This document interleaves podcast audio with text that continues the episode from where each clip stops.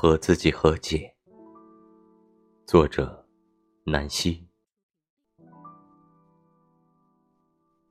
有些事情，我以为已经翻篇了，可以不去在乎了。其实，你连自己都骗到了。心里是在乎的，有些创伤就一直带着，并没有因为时间的流逝而逐渐消失。不是不能原谅伤害我的人，是不能原谅我自己。希望有一天，我能原谅自己，和自己和解。